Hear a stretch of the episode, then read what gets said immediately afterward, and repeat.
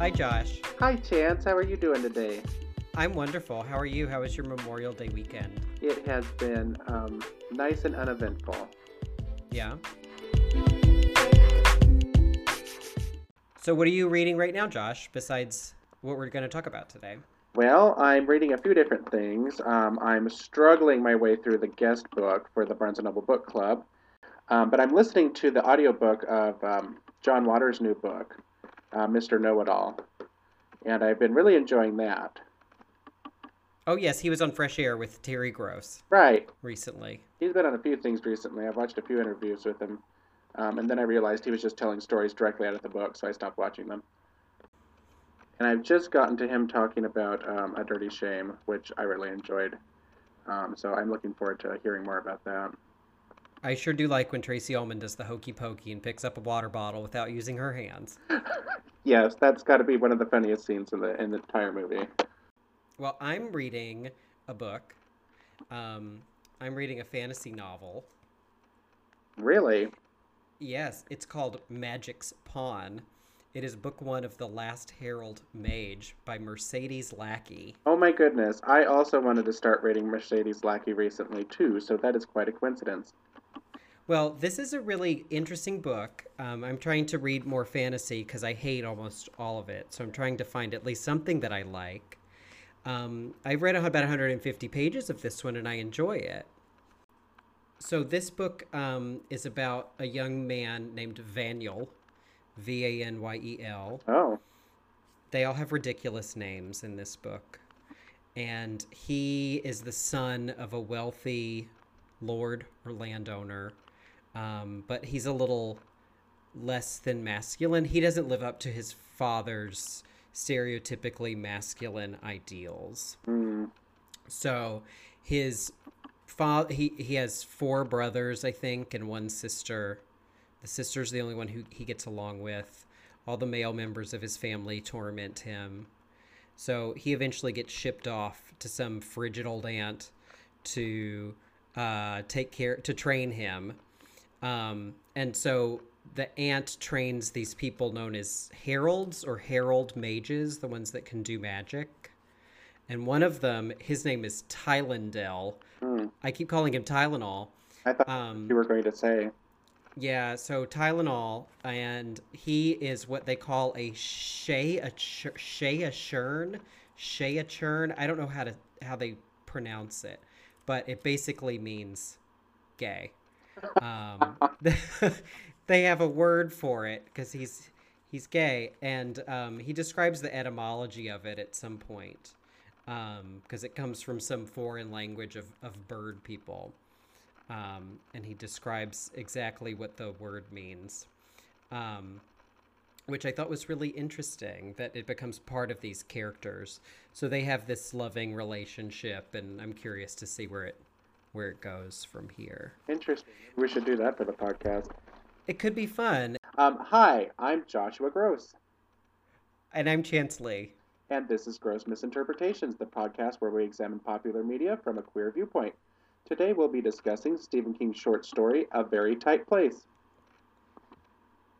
All right, so let's begin with our brief plot summaries. yeah. Dueling plot summaries. Do you have yours ready? I do. Am I first or you're first? No, you just unholster that puppy and get ready. Mine's 89 words. Oh, I. That's right. Mine is 106. I had to cheat a little bit. You better cut out six words.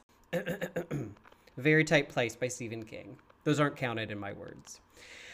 A gay Floridian man with a gagging fetish is in a property dispute with his neighbor, whom he thinks is a raging asshole. Unfortunately for our protagonist, his neighbor is a raging psycho asshole who thinks he's a gay witch and locks him in a portable toilet, tips it over to drown him in poop. Thankfully, our gagging gay is well equipped to handle this sticky situation, and he claws his way out of the toilet and confronts his neighbor and puts poop in his hot tub. The neighbor eventually commits suicide. The end. That was that was very good. That was um that was very to the point. I feel and um, Thank you. made a lot more sense than I think mine is going to, especially since I'm going to have to just randomly remove six words. Well, it's hard to make sense out of this story. No, I can't remove six words. I'm just going to say it. Just say it then. Just leave off the last six words. Those are important, though. All right, I'm going to go ahead now. Curtis Johnson was a typical rich gay guy living on an island in the Florida Keys. He loves his dog and making himself gag, likes keeping track of the stock market, and wants to fuck his masseuse. However, he soon becomes embroiled in a bitter feud with his old cancer ridden divorcee of a neighbor, resulting in undeveloped property and one dead dog. Curtis is locked in a Port-O-San by his vengeful neighbor, who's devoted to stamping out gay witchcraft. Curtis must crawl through a tank of hot poo to escape and get his own revenge, learning nothing other than rescue dogs are the best choice. Maybe he'll name his next dog Tank of Hot Poo. It's kind of That'd a be a name, but that would be a vivid one. Well, they could shorten it to Tank. Here, Tank, and then someone says, "Oh, why are you? Why did you name that dog Tank? Is it because he's so burly?" And he'd say, "No, it's short for Tank of Hot Poo, which my neighbor once locked me in, but it was really a life changing and and and productive experience for me." Yeah, that sounds like that's going to lead to some very awkward conversations. Well, speaking of awkward conversations, let's have one about this story, and you can tell us the context of what we have just called the poop story. Awesome. There isn't very much context um, for this one. It's it's a short story. It came out in a collection of short stories called Just After Sunset in 2009. And one of the big things I remember about it, and one of the things I remember to, to watch for, was that it was supposed to have Stephen King's first gay protagonist, um, which it does in this story, A Very Tight Place. Yes, when you told me that we were reading a story called A Very Tight Place and it had Stephen King's first gay protagonist, I said, Is The Very Tight Place an asshole? Yes, that is exactly what I thought as well when I heard the name of the story. So, yes, so I went through to look at some reviews of this short story collection, and not a lot of them even mention this story. They avoid mentioning it altogether in the gar- in the Guardian. The New York Times says it's just plain bad taste, which true. Um, and there isn't really anything notable about it on Goodreads. Oh, really? Nobody specifically talked about that particular story? People thought it was gross. Yeah. That's about it. It, it mostly people's reaction is, it's gross. I thought I was going to throw up. And I'm not usually that squeamish, and I found this story very gross. It is gross. I think for me, the grossest parts are conjuring up the smells. Have you ever thrown up while reading or watching something? I don't think I have. I threw up once while watching TV. Really? It was an episode of Bam Margera's show on MTV. Remember him from Jackass? Oh, yeah, I remember. I was just surprised you were watching it. I thought he was hot. Oh, okay, that makes more sense. Because they were always naked and doing stunts. Yeah. So he lived with that fat uncle of his or father. Well, both. But I don't know which one I'm specifically talking about right now. But he had this infected toenail. And so they decided they were going to pull it off, pull off his toenail. I think they like put a hole in it, like with a needle, his toenail, and put a string through it. And then like put it, I don't know, attached the other end to a skateboard or a door or something and slammed it and the toenail flew off. Oh my god. And I'm fine at that point. I'm okay. Until they took the toenail and turned it over and sniffed it. Oh my god. And I ran into the bathroom and just dry heaved. It's a really gross story. Yeah. So, but not. Than this story. You think, yeah, well, I mean, this is a story in which a man is covered in human excrement. So let's talk about the names in the story first before we get into it, perhaps. Oh, yeah. So, what's the name of our protagonist, Josh? Our protagonist's name is Craig Johnson. Um, and at first, I didn't think much of it, but as um, Stephen King continued to use it and his um, antagonist continued to call him Johnson over and over again, I just felt like perhaps Stephen King couldn't help himself. And it was Curtis, not Craig, but you got the Johnson right. Oh no, I called him Craig. So I That's know okay. I know a Craig Johnson, and there's a Craig Johnson who is a writer, and so Craig Johnson is the name that's stuck in my brain, I guess. Wow, lots of Johnsons stuck in your brain. So, Mr. Johnson, he we begin the story because he is upset that Betsy is dead, Right. and he he's moping over dead Betsy, who when you first read it, if you were to first read this story, like if I were to read this story and not know that Mr. Johnson was Stephen King's first gay protagonist, I would think Betsy was his dead wife. Right. Like it we wouldn't have any idea who the heck Betsy is supposed to be for kind of a long time, right? It's at least three pages, which in a short story, you know, uh, we're talking about that's 5% of the story almost, 5 10% of the story. We don't know that Betsy was actually his dog. And I don't think that, I, I don't understand why King felt the need to be cagey about the dog's identity. Is the story told in first person or is it third person? It's third person. But it's focused on Mr. Johnson. Yes, Curtis Johnson is it's the whose point of view it's from through the whole story. Well, he spends the first, I don't know, a significant portion of the story just thinking about how much he hates his neighbor, who he just calls the motherfucker, Right. which is a very unimaginative and stupid nickname for someone. I know. You you'd think he could come up with something a little better than that. I've called people things worse than that. He says it a lot as if it's clever or funny or interesting. And it isn't. It's just repetitive and um It so it doesn't really get me on the side of this protagonist that he just calls this guy motherfucker again and again and again. I didn't think there was really that much likable about Curtis in general. Um, he seems like the world's most boring gay. Um, his hobbies, other than um, his dog, seems to be just keeping track of the stock market um, and gagging. Um, so, I mean, I mean, I guess that's probably the best thing he could come up with to call that guy because he's just not that interesting or imaginative. Right. He does love gagging and not in the gagging on on my eleganza way like we see on Drag Race, but just just straight up gagging. Or as Stephen King says, the hard rejecting clench of the midsection plus the accompanying yaw of the mouth and throat. Oh, Holy His cow. body was his body was totally in gear, determined to oust the intruder. And he makes it explicitly clear that he is not bulimic. He's not doing this as an eating disorder. He's doing this because he likes the sensation of gagging. Yes, which is another interesting thing to choose for your first gay protagonist to have. Um, delight of the act of gagging. It's interesting that he chooses that while we actually we don't know that he's gagging on penises. That's never talked about, right? I mean, it's not. It, no, and I mean, there's there's no sex mentioned from this protagonist other than he wants his masseuse to proposition him. and he's disappointed that he has not.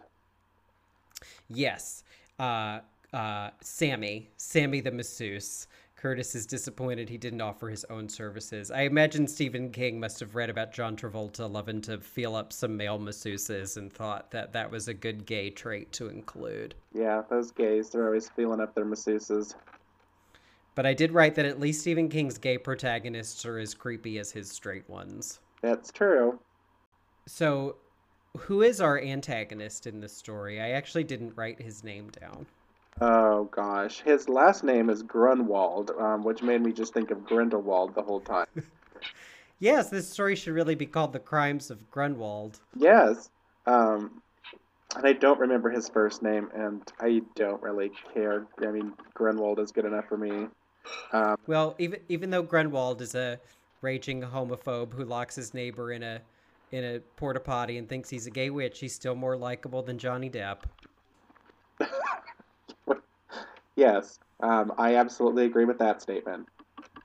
Um, actually, Grinwald is a much more interesting character than Curtis is, um, because Grinwald's kind of funny in a crazy homophobic sort of way. I mean, he literally thinks Curtis is a gay witch, and then goes into this big long spiel about how he's a gay witch and and how his, how he's thinking about his witch hunting abilities and stuff. It was crazy. Yeah, I thought that was really interesting. One, because you're a gay witch, Yes. and But- two, just because it seemed so bananas. Yeah. What were you gonna say when I, I- called you a gay witch? I was gonna say I'm not that kind of a gay witch though. Like a what do you mean by that kind? The boring gay witch who just sits at the stock market all day? No, not one that causes people to have cancer and get divorces. Well, Johnson didn't do that either. Grindelwald just thinks he did. Grundelwald. Exactly. Grunwald. Grunwald. Grunwald, maybe. I want to call him Grundelwald. Okay. Do you know what a grundle is? Um, no. I think it's another word for taint. Oh, you learn something every day on gross misinterpretation. Yeah, I was googling that once and I found the unfortunate phrase grundle butter. Oh, yikes. Just what happens if you haven't cleaned your grundle thoroughly. This is turning out to be grosser than I expected this podcast to be. so what's the grossest thing we've talked about so far? Being locked in a porta potty, sniffing the underside of Bam Margera's father's toenail, or grundle butter. Please rank them. Please rank them from grossest to least gross. Go. No, um, I can't even. I would still say so. Like, I mean, if you had to, you have to choose.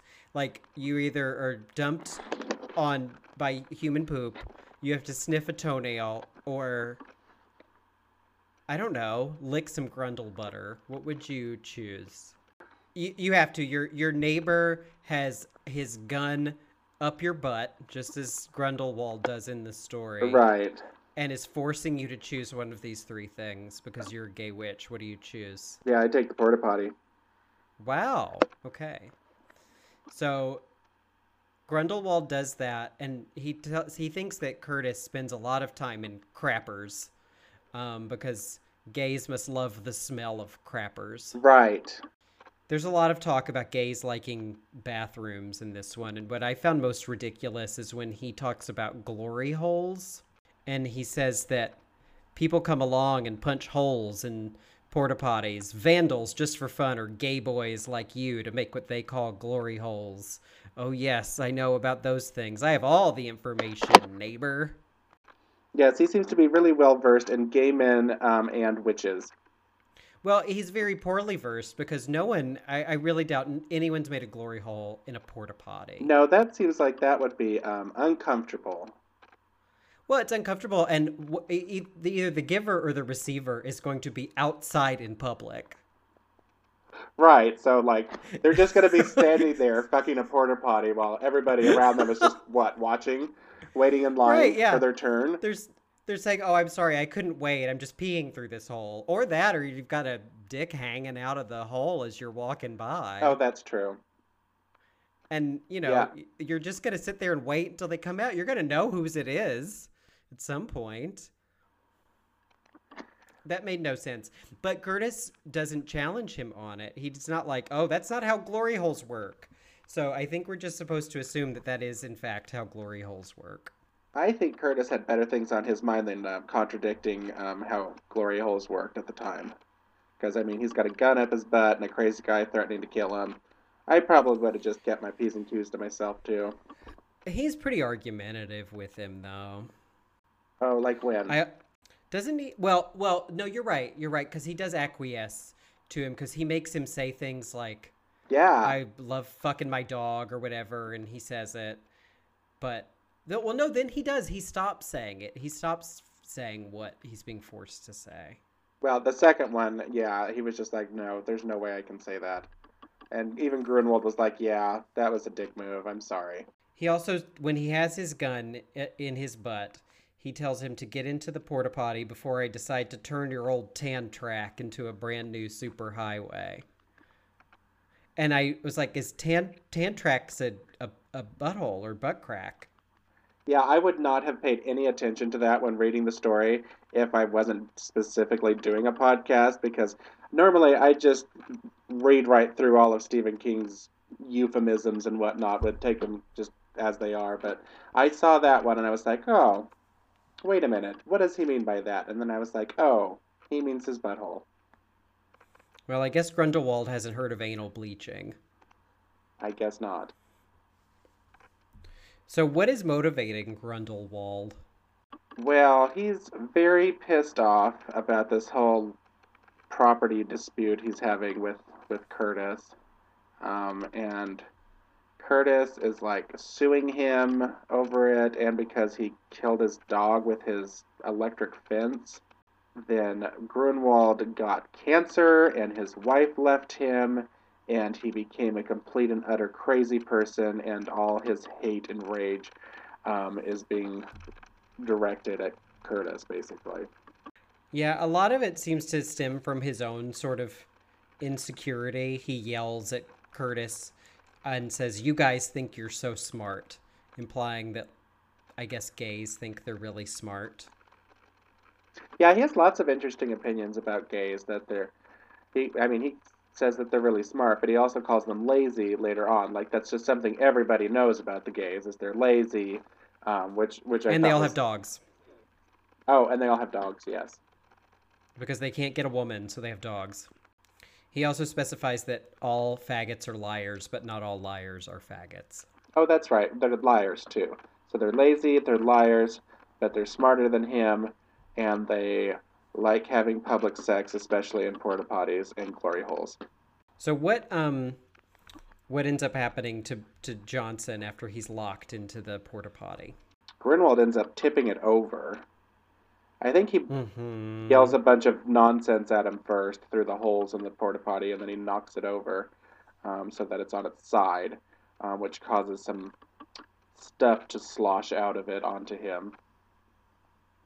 Well, he's like an inch deep in waste. Right. But somehow there's also it's also tilted at an, an angle where fresh water coming up from the rain puddles uh, oozing in through there that he can drink. Oh, I forgot about that. Yes, because he doesn't know how long he's going to be stuck in there because it's at like an abandoned construction site. Right. And so he thinks he could be, you know, he's probably going to die in there if he doesn't have food and water. Um, but somehow he's managed to slurp up that uh, that rainwater from the puddles that's coming up from underneath the the door of the port potty, um, but not at an angle where it's, I guess, mingling with the, the poop and pee water. I couldn't figure out the logistics of this porta potty. Or maybe it was just the one turd that flew out when he when it got tipped over, landed in his lap, and the rest stayed in the tank.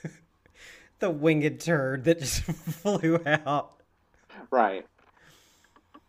Yeah, so he ends up having to crawl through the hole um, where you would where you would sit if you were using this to escape. Um, and he's equipped to do that because like he doesn't mind gagging from the smell. He somehow feels good about it. It says he felt honest that he had somehow earned the vomiting it's really strange that, th- that this has turned into a positive experience for him and it's almost like stephen king is suggesting that if this had been a straight person locked in the porta potty they would have just died because they wouldn't have been able to stand it Perhaps. Um, it seems like he puts uh, Curtis Johnson through um, a significant amount of degradation. Um, like not only being locked in there, but having it tipped over, and when he tries to climb in through the the hole, he falls face first into the muck. Um, mm. and um, maybe that's supposed to, to lessen the degradation he's putting him through. The fact that he's learning some sort of powerful lesson about it or something, which he doesn't really.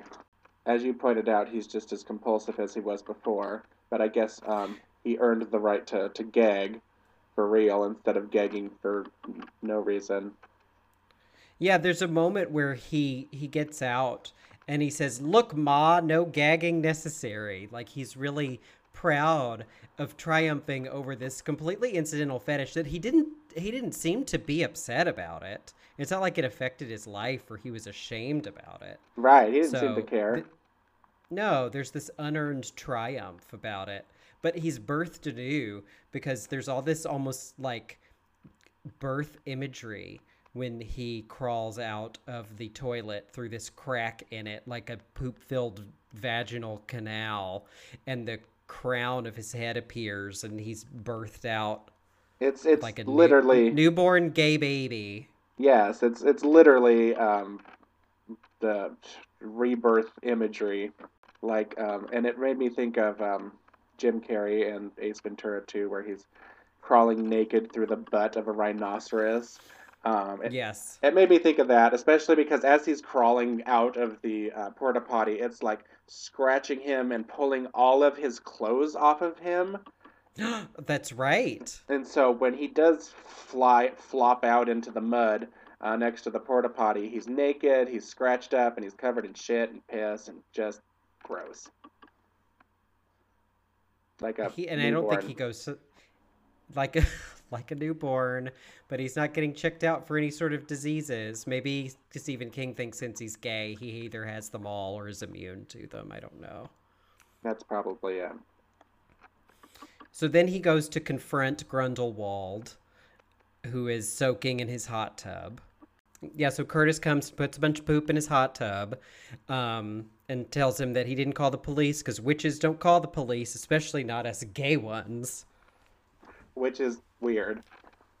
I feel like Stephen King was typing that, and if he knew the phrase "Yes, Queen," like he'd be saying that to himself in his head as he typed it, Right. feeling really proud of himself for that comeback. Yeah, no, I think he was pretty impressed with himself when he wrote that, but um, it just it made no sense, and uh, it makes neither one of them know what they're talking about about anything really. No, he does it a couple of times. He also says, Us gay guys rarely bathe alone. Surely you came across that fact in your internet searches. And gay witches? Never. I can assure you that is not true. Do gay witches always bathe alone? Yes. I don't know. You know, it's it's an, it's on an individual case by case basis, really. You know, you can't make these sweeping generalizations about anyone, let alone gay witches. That's true. Gay witches are not a monoculture. That's right. Um, what I found interesting is that Johnson kind of uses this as some sort of dramatic irony um, and tells Grundlewald that if he just left him alone, he would have gotten exactly what he wanted, which was this property. Um, and Johnson says, Because I was locked in the shithouse already and didn't even know it. So he was in some metaphorical shithouse? Developed well enough for him to actually say that, um, because I'm not quite sure what he's talking about. I mean, yeah, I don't, I don't know. It's just because he's so sad about his dog being dead, or because his gagging really bothers him more than he lets on. I don't know. And he only liked that dog because she was trained to bring him his TV remote. I know he mentioned that like three times throughout the book that his dog always brought him his TV remote whenever he told her to. And he, and he calls the TV remote the idiot stick. Idiot stick, yeah. That seems like an old man thing to call it. It really does. Um, yeah, that every single time he mentions the dog, I think the only memory he has of that dog is her bringing him the remote. Yeah, they, they don't have any other cute or heartwarming stories together where they walked along the beach or chased after something or played fetch. It was always just, go get my remote, bitch. Right. He could have at least trained her to pull his masseuse's pants down. Yeah, You know, like like like his masseuse is the little girl on like the Coppertone bottle or whatever with the dog pulling Right. the bikini bottom down. Yeah. just kind of nudge him in the right direction. Mm-hmm. Well, he feels very proud of himself, Johnson does, and fancies himself a transformed man, because that's all any gay man needs is to, you know, give himself a spiritual makeover, is to be locked in a porta potty. And he decides that he might go to Target and buy half a dozen pairs of overalls, because he's the new non compulsive Curtis Johnson, an overall kind of guy. Yeah, he's non compulsive. Again, he's just going to go to Target and buy six pairs of overalls because that's not compulsive at all. And he's going to look completely ridiculous in them should he decide to go through with that plan. Do you think he would be the type of person that would wear overalls and no shirt? Yeah. I mean, he literally does in the book, so I just assumed he would continue that trend. So what happens to Grindelwald in the end? So yeah, the ending is. Um, I had mixed thoughts on the ending there because uh, Curtis Johnson is just happily chit chatting with his uh, his housekeeper, Mrs. Wilson, um, about possibly getting a new dog. I thought that was strange that he called his housekeeper Mrs. Wilson as opposed to like her first name. Um, but maybe they'd like to keep things formal in the Johnson household. well, as we learned from maybe he's from um, Castle Rock, where it would be flirting if he were to call her by her first name. Oh yeah, that's a good point. So yes, if he called her Mhm. by her first name, it would probably be construed as flirting, as we learned from Mhm. Elevation. So good. Okay, that makes more sense then. Anyway, they're chit chatting in the kitchen when uh, the gunshot goes off next door, um, and I guess we're supposed to find some sort of satisfaction in the fact that this old, crazy witch hunting cancer victim just shot himself. I mean, yeah, it's kind of fucked up that he tried to lock Curtis in a porta potty, but it's still kind of a gross ending. I mean, it is a horror story, I guess.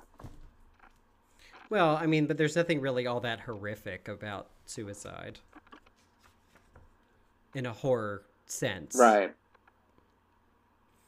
Like it's horrific. You know what I mean. I know what you mean. But yeah, it kind of um, it kind of bugged me that it ended on that note. But I mean, the He also su- he also suggests that he and Mrs. Wilson could go next door together and check and see if he's okay. I know. I was like, oh my god, why would you put your housekeeper through that? You know exactly what's going on over there. You're like, oh yeah, let's just go on over and traipse through the blood all over the floor to find his dead corpse. yeah, I don't think Curtis is a very trustworthy individual. Yeah, he's um, he's something. Also, when he at one point when he's about to leave, instead of saying "I'm leaving" or "I'm out of here," he says "I'm taillights." Yeah, um, I've never heard anyone say that. Um, I said it to Reed actually yesterday. I was like, I'm taillights. And he was like, What does that mean? And I'm like, Oh, it was in this dumb story. I'm gonna have to use that from now on. I'm taillights. It's just going to confuse people. Um, one thing that I did want to talk about um, is the exposition in the story. Um, I was really bored when I started reading the story because it was it seemed like it was just page and page and page of him telling us what had happened between these two, um, and I was really bored with it. And then I started to think about well, how else could he have done it to set up the story that he wants to tell? Um, but then he does do it. He does it when Grunwald has him in the porta potty. He literally just goes through their whole history together. I mean, yeah, from his biased point of view, changed it up a little bit. All that exposition could have been stuck in there right in that part of the story instead of subjecting us all to multiple pages of it at the beginning of the story. It is a lot of the same information again and again and again. And I didn't think we need any of that in the beginning. What I was curious about is why the porta potty is called a Port-O-San. Um, because I don't think porta potty is copyrighted. Um, Port- Port-O-San isn't. It doesn't quite roll off the tongue. I assume the san is for sanitary or sanitation, so maybe it's supposed to be ironic. Maybe he just thought it was copyrighted and decided to call it something different just in case. Well, while I was trying to figure out if porta potty was copyrighted, I did come across an archaic term for a toilet, um, which I'm. I don't know why it went out of style, and I think we should bring it back. Oh, I remember you told me about this, and I don't remember what it was now. Thunderbox. Oh, that's right, Thunderbox. That's back when the toilet was more of a chamber pot, actually stored in a box. Oh yeah, and there's like a picture of it and everything. I would love to have a Thunderbox in my house. I wh- why would you use it? I mean, probably not, unless it was cold and I didn't want to get out of, you know, my warm bedroom to go to the bathroom. But that I don't have a good heating situation in my apartment. that means that you and your box full of whatever would be spending the night together in the same room. But then I close the Thunderbox, and then in the morning I can just, you know, dump it out the window. Okay, so the fact that it's in a box should keep it from being unpleasant to be around. I guess that's why they kept it in a box. Right. Okay, I guess I could understand that. And it's portable too, so you could just take it around with you while you're going about town or going to the library or stopping by the I could take my store. Thunderbox anywhere. Yeah, out to eat, to the park, to the amusement park. Take it on a roller coaster, car wash, oil change, Oh my goodness. Chili's. Did you notice how many times Curtis Johnson cried throughout the book? Did he cry a lot? Yeah, he cried at least three different times. What was he crying about? Um, there was there was something he was crying about in the beginning, um, maybe before he got into the, the porta potty, and then he cried in the porta potty. Um, I think after he tried to beat on the door and break his way out of something he was never going to get out of, and then falls to the the wet floor to cry. Hmm. and then I think he cries again afterwards. Um, maybe before and, or after his uh, Shawshank Redemption scene where he uh, screams up at the the sky full of rain. Oh yes, it totally is like Tim Robbins, just as if he no, because he just escapes. Does he escape through a poop tunnel? No. No, it's not a poop tunnel. It's just an actual tunnel that he slowly dug with a spoon for like 50 years or something. he probably pooped in there at least once. Oh, that's true. Well, it depends on how long that tunnel was. Well, I was curious. There's one part where Grundlewald tells um, Curtis that if he got that gay boy senator and a pile of Victoria's Secret undies, they could have a lingerie party. And I didn't know who the gay boy senator was that he was talking about. Oh, yes. I remember reading that note and wondering the same thing too, and then not bothering to look at it in way, shape, or form. So the only senator I could think of was Barney Frank, but he wasn't a senator. He was just a House representative. Yeah, no, I I thought Barney Frank too, but I guess that doesn't work. Once Barney Frank and Ian McKellen were on Real Time with Bill Maher together, Mm, yeah. and I just know after the show, after the show, they totally did it. Well, the sexual tension between them was palpable. Was it really, or is that just Oh. how you think gay men work? That isn't that how all gay men work? I mean, if gay men are on a talk show together, they're doing it. They're clearly going to do it afterwards, or before, or Mhm. even maybe during. It's HBO. They they could they could air that. That's right. Yeah, I don't know. If anybody knows what uh, popular gay senator was uh, prancing around town in 2009, let us know. And if anyone knows that, that Barney Frank and Ian McKellen have done it, please let us know. So, is there anything else we have to say about this story? Well, what what was your main takeaway from the story? What do you think? That it sucks. What do you think the the the point of it was? What was the the message here with this story? Well, at the end of the short story collection, Stephen King writes a little bit about each story and literally tells you what the point of each story was. And he says that his point of this story was just that he was scared of porta potties and thought it would be really gross to be locked inside one, so he wrote a story about it to gross himself out. Well, I think that's a dumb reason to write a story. I mean, it's a fine enough place to start, but I think there needed to be more to it than that, and other than it just being gross and a scary thing to be locked in a porta potty. I mean, I and I think he tried to do that a little bit by giving Curtis some sort of a a, a reawakening of some sort, but it didn't make any sense, um, and it didn't seem like it was the focus. I think it's just a very bad story And a gross one. and a gross one. But not gross in the gross misinterpretations way, which is a nice gross, but a gross gross. That's right. Um, I did manage to cobble together a quiz for you, but I had to do it myself because nobody would bother to make a quiz for this random gross short story. Um, at least if they did make it, they didn't put it on the internet for me to find. Well, let's take a quick break so I can hit the Thunderbox and then we can come back for the quiz. Okay. Okay, I've clawed my way out of the Thunderbox and I'm ready for a quiz. Fantastic. I don't want you to get too excited. It is not that great of a quiz, but I did my best. I'm so excited. I might have to go to the Thunderbox again in the middle of it. I'm so excited. Oh my goodness. Um, this first question is probably the easiest one in the quiz, so brace yourself. Um, How many questions are there? 10? There are there are ten. Yes. Okay, I'm ready. Number one. What is Curtis's dog's name? Betsy, You are correct. Brilliant. Thank you. Number two. Why does Grunwald think Curtis didn't set his security alarm?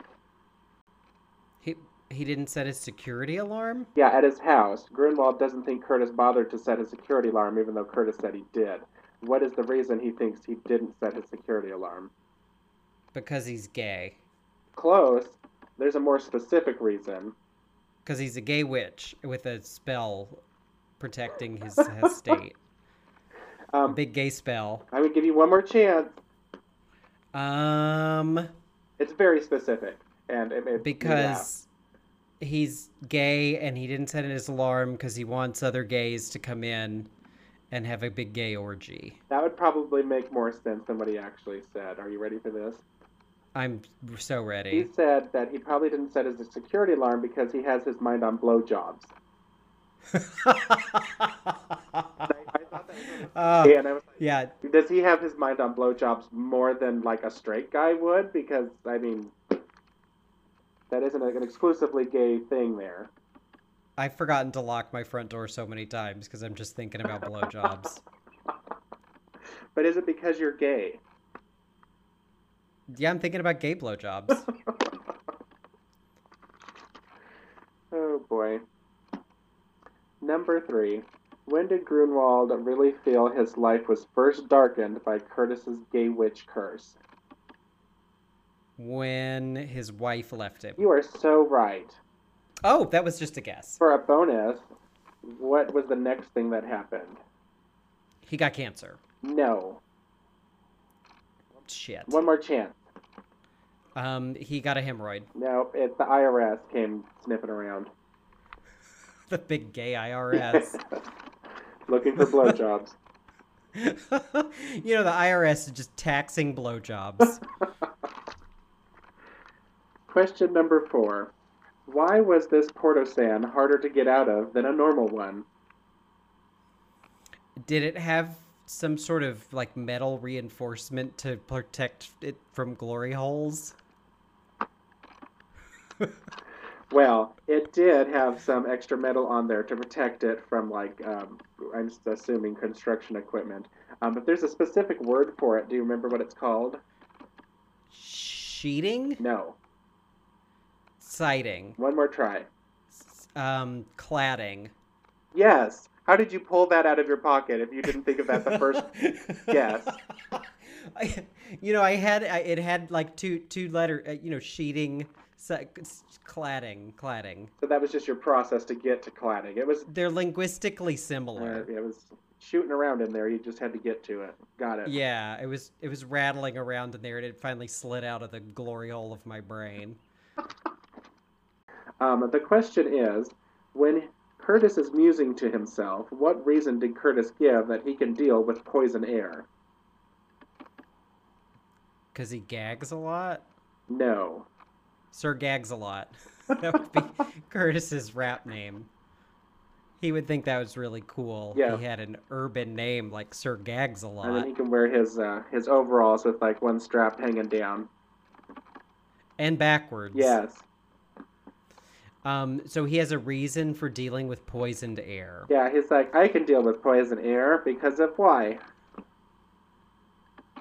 Because Oh, I I because of gay witchcraft. Yes, because he's a witch.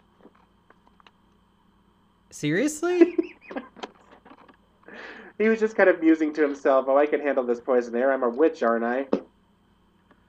so he casts a big like gay bubble over his head. No, I think he was just making a joke to himself.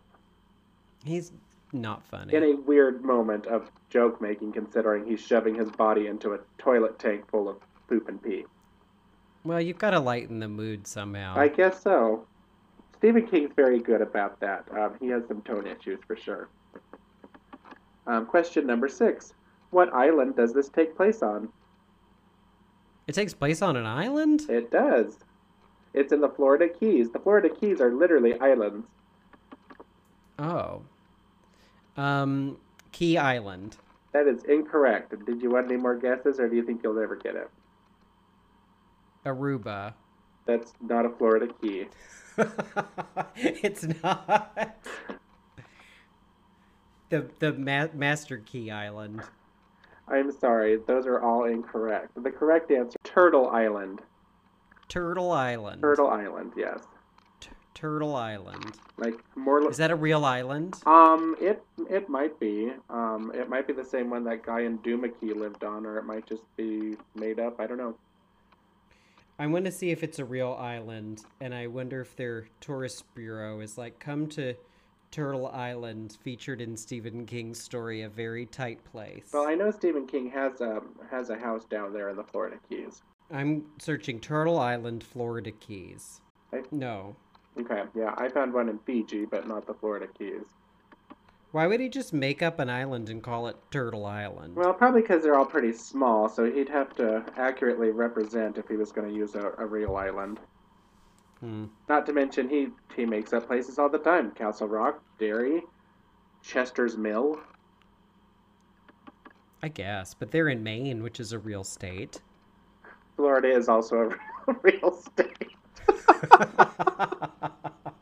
Are you sure? Have you been there?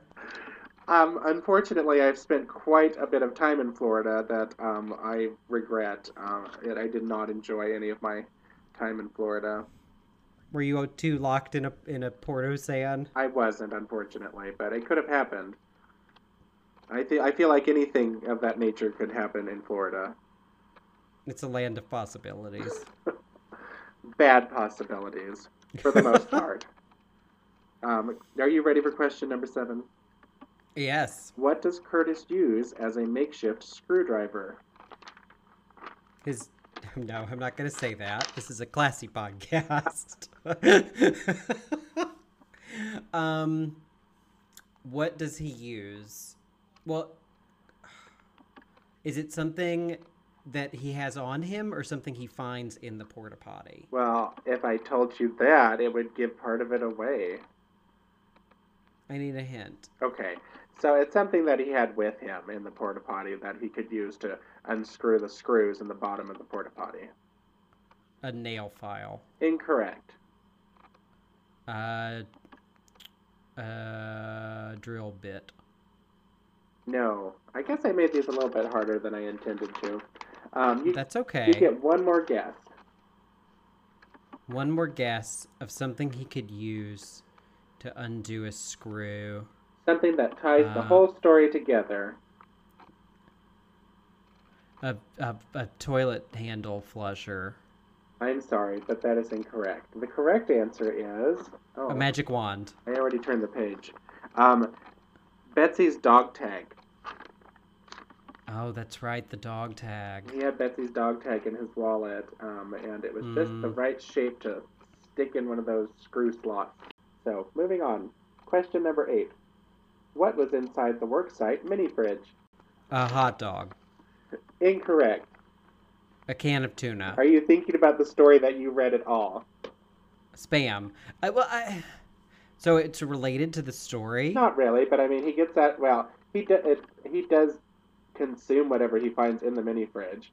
After he gets, He eats it. he consumes it. Uh, half empty jar of mayonnaise. There were four bottles of Zephyr spring water in the mini fridge, but the mini fridge wasn't on, so they were warm, and he had one of them. Oh. I was just trying to think of things Stephen King might make a gay man devour, like a hot dog or mayonnaise or. Oh, I see. You had a theme. Okay, that makes sense. Yeah, yeah. I'm surprised he didn't go there, considering he went with Johnson for the name.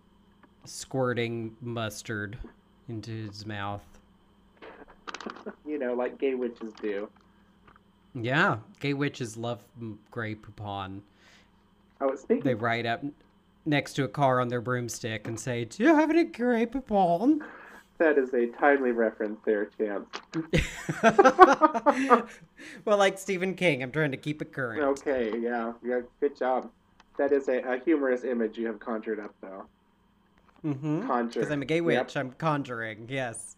Um, speaking of what gay witches do, um, question number nine is what is it that gay witches especially don't do? Call the police. You got it. Gay- Do you think gay witches listen to the police? Like Sting's band. no. I like the police. I mean, they're fine, but I'm kind of over them, you know. Hmm. I've moved on musically. Also, once again, we're making sweeping generalizations about a whole society of people. That's true. I apologize. Not, not all gay witches listen to the police. I'm sorry I generalized about Sting fans. I was speaking of Sting, he has a new album that came out actually, um, and it is um, it is a cover album of his own songs um, that he's redone, um, which I thought was interesting. Is he redoing that scene in Dune where he wears those tiny metal underpants? Unfortunately, no, but he definitely should. He should. Are you ready for the last um, and weirdest? I I don't know if I can handle it, but I'm ready. Oh, no, this one might be easy. Number 10. At the end of the story, Grunwald thinks Curtis looks like an extra from what TV show? Star Trek. No. Twin Peaks. I'm going to give you a hint. Think about what you're wearing at that point. Dukes of Hazzard. You're getting closer. You get one more guess. Older. Beverly Hillbillies. No. Hee haw. Hee haw, my dad's favorite show. Really? It was, yeah. Oh. He loved he he loved Heein and Hawn. I don't think I knew anybody that loved Hee Haw. Oh, you know, my great grandmother might have watched it. I remember, I think I saw it on her TV, and that's the only reason I knew it existed. He loved Hee Haw and Sanford and Son. Well, Sanford and Son's a good choice. I don't know about Hee Haw. There's a questionable episode of Sanford and Son and with a gay man. Oh, is there? Yeah. Tell me more. It's been a long time since I saw it, but I remember lots of like mincing Queenie comments. Yeah, that was the '70s for you. All right, well, you did pretty good on the quiz, I guess. You missed, uh, you missed number ten. You missed number eight. You missed number seven. You missed number six. Um, you missed number two. So you only missed five of them. Wow, you did pretty good on the quiz. You got a 50. You're very encouraging teacher. Well, I tried. Um, I made the quiz way too hard, um, but I didn't want to make it super easy, and I knew there was stuff that we were going to literally talk about during the podcast. So I was like, well, I don't want to put something in there we're obviously going to talk about. So That was a good challenging quiz. It just I'm going to have to pay more attention in the future. yeah. Although I'm, I think yes. I'm sure more more popular works will have quizzes that already exist that I can use. Speaking of more popular works, do you want to talk about what we're going to do next time? Oh yeah.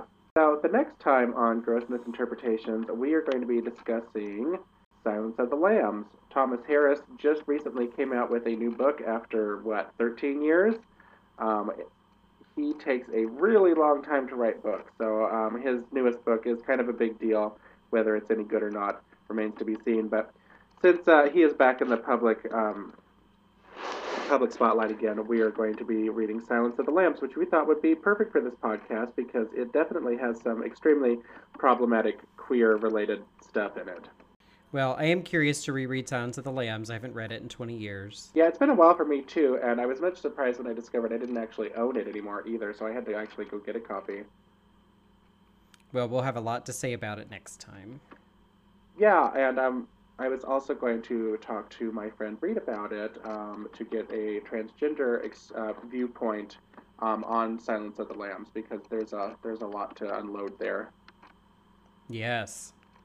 So um, we can look forward to that. I already am. Me too. Did you have anything else that you wanted to talk about? Nope, this story sucked. Okay, yeah, it was not a great story. Um, don't forget to like and review um, our podcast on iTunes, and um, we will see you guys next time. Yes, stay curious. Bye.